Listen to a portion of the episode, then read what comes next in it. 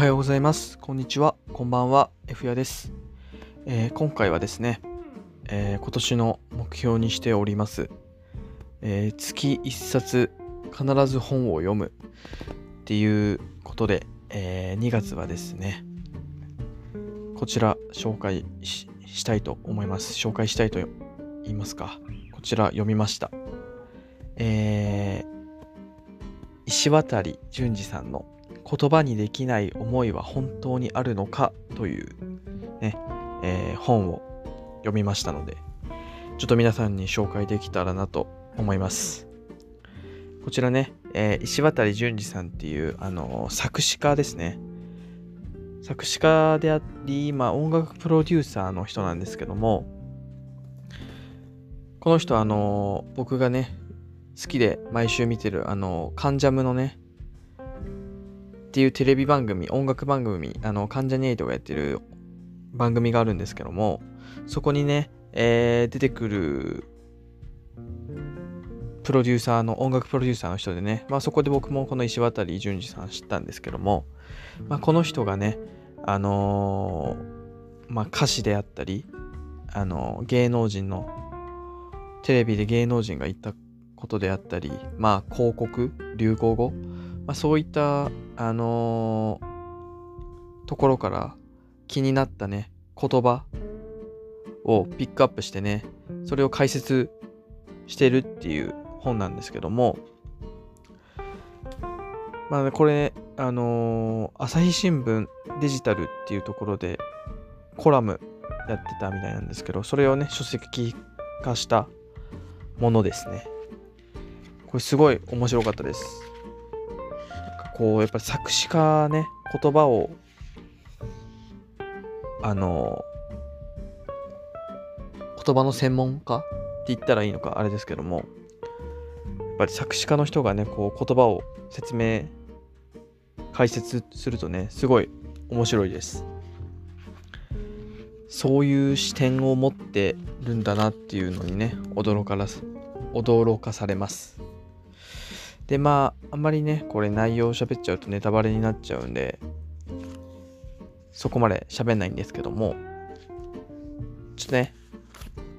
23個あの良かったなって思うところをちょっと紹介したいなと思います。一つねこうアイスクリーム頭痛っていうところでねこれはあの、まあ、誰かの言葉ではなくこれはあの石渡さん自身が多分感じたことだと思うんですけども、ね。えーまあ、皆さんアイスクリームとかかき氷とか食べた時にあのーキーンってする頭キーンとするやつ感じたことあると思う思うんですけども。あれアイスクリーム頭痛っていう正式名称言うみたいなんですね。であのそのまあアイスクリーム頭痛について語っているあのページがあるんですけどもあの夏が来ると思い出すアイスクリーム頭痛どこかひと夏の恋と似ているのかもしれないとふと思った。短い期間に消えてしまったからどうして恋に落ちたのか自分でもわからないままの恋の一つや二つ誰しもあるのではないだろうか。アイスクリームを食べてキーンとするたびあの人今頃どうしてるかななんて思い出すのもちょっとした夏の楽しみ方の一つかもしれない。なんてねページがあるんですけども。やっぱこういう風にこう考えられるのがあなんか作詞家っぽいな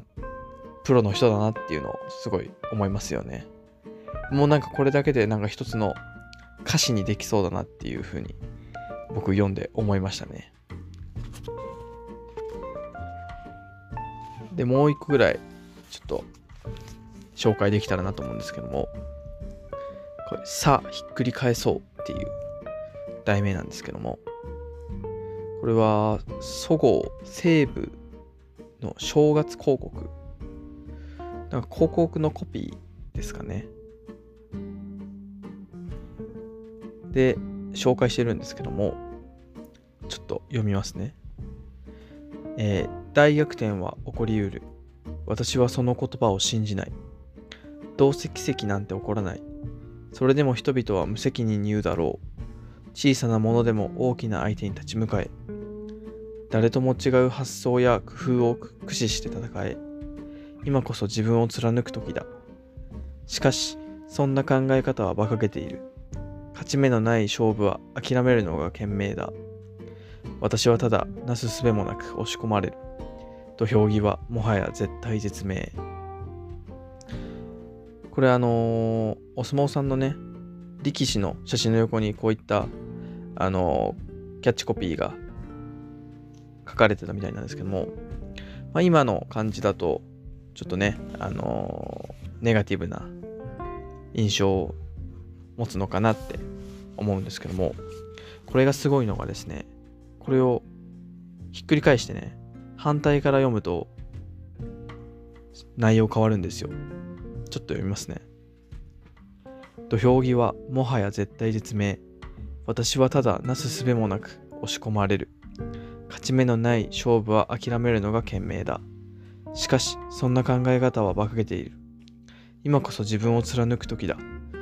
誰とも違う発想や工夫を駆使して戦え。小さなものでも大きな相手に立ち向かえそれでも人々は無責任に言うだろう。どうせ奇跡なんて起こらない。私はその言葉を信じない。大逆転は起こりうる。反対から読むとねポジティブな内容に変わるんですよ。まあこれをねこう紹介してたんですけどもまたねあの作詞家っぽいな作詞家っぽいなっていうか作詞家ってすごいなって思ったのが、まあ、これを見てねこうメロディーに乗せてね歌詞にしたら面白いんじゃないかっていう風に言ってるんですよ。なかなかこういったねあのー、歌詞っていうのはないみたいなのでなんかみんな誰かやってみてっていう風に問いかけてるんですけどもやっぱりこの広告を見てね多分普通の人ならただあすごいなって思うだけかもしれないんですけれども、まあ、これをねあの歌詞にしたら面白いなっていう風にも言ってるのであさすがだなという風に感じました。まあちょっとね、えー、紹介しましたけども2月はこの本を読んでねあのー、こう言葉っていうね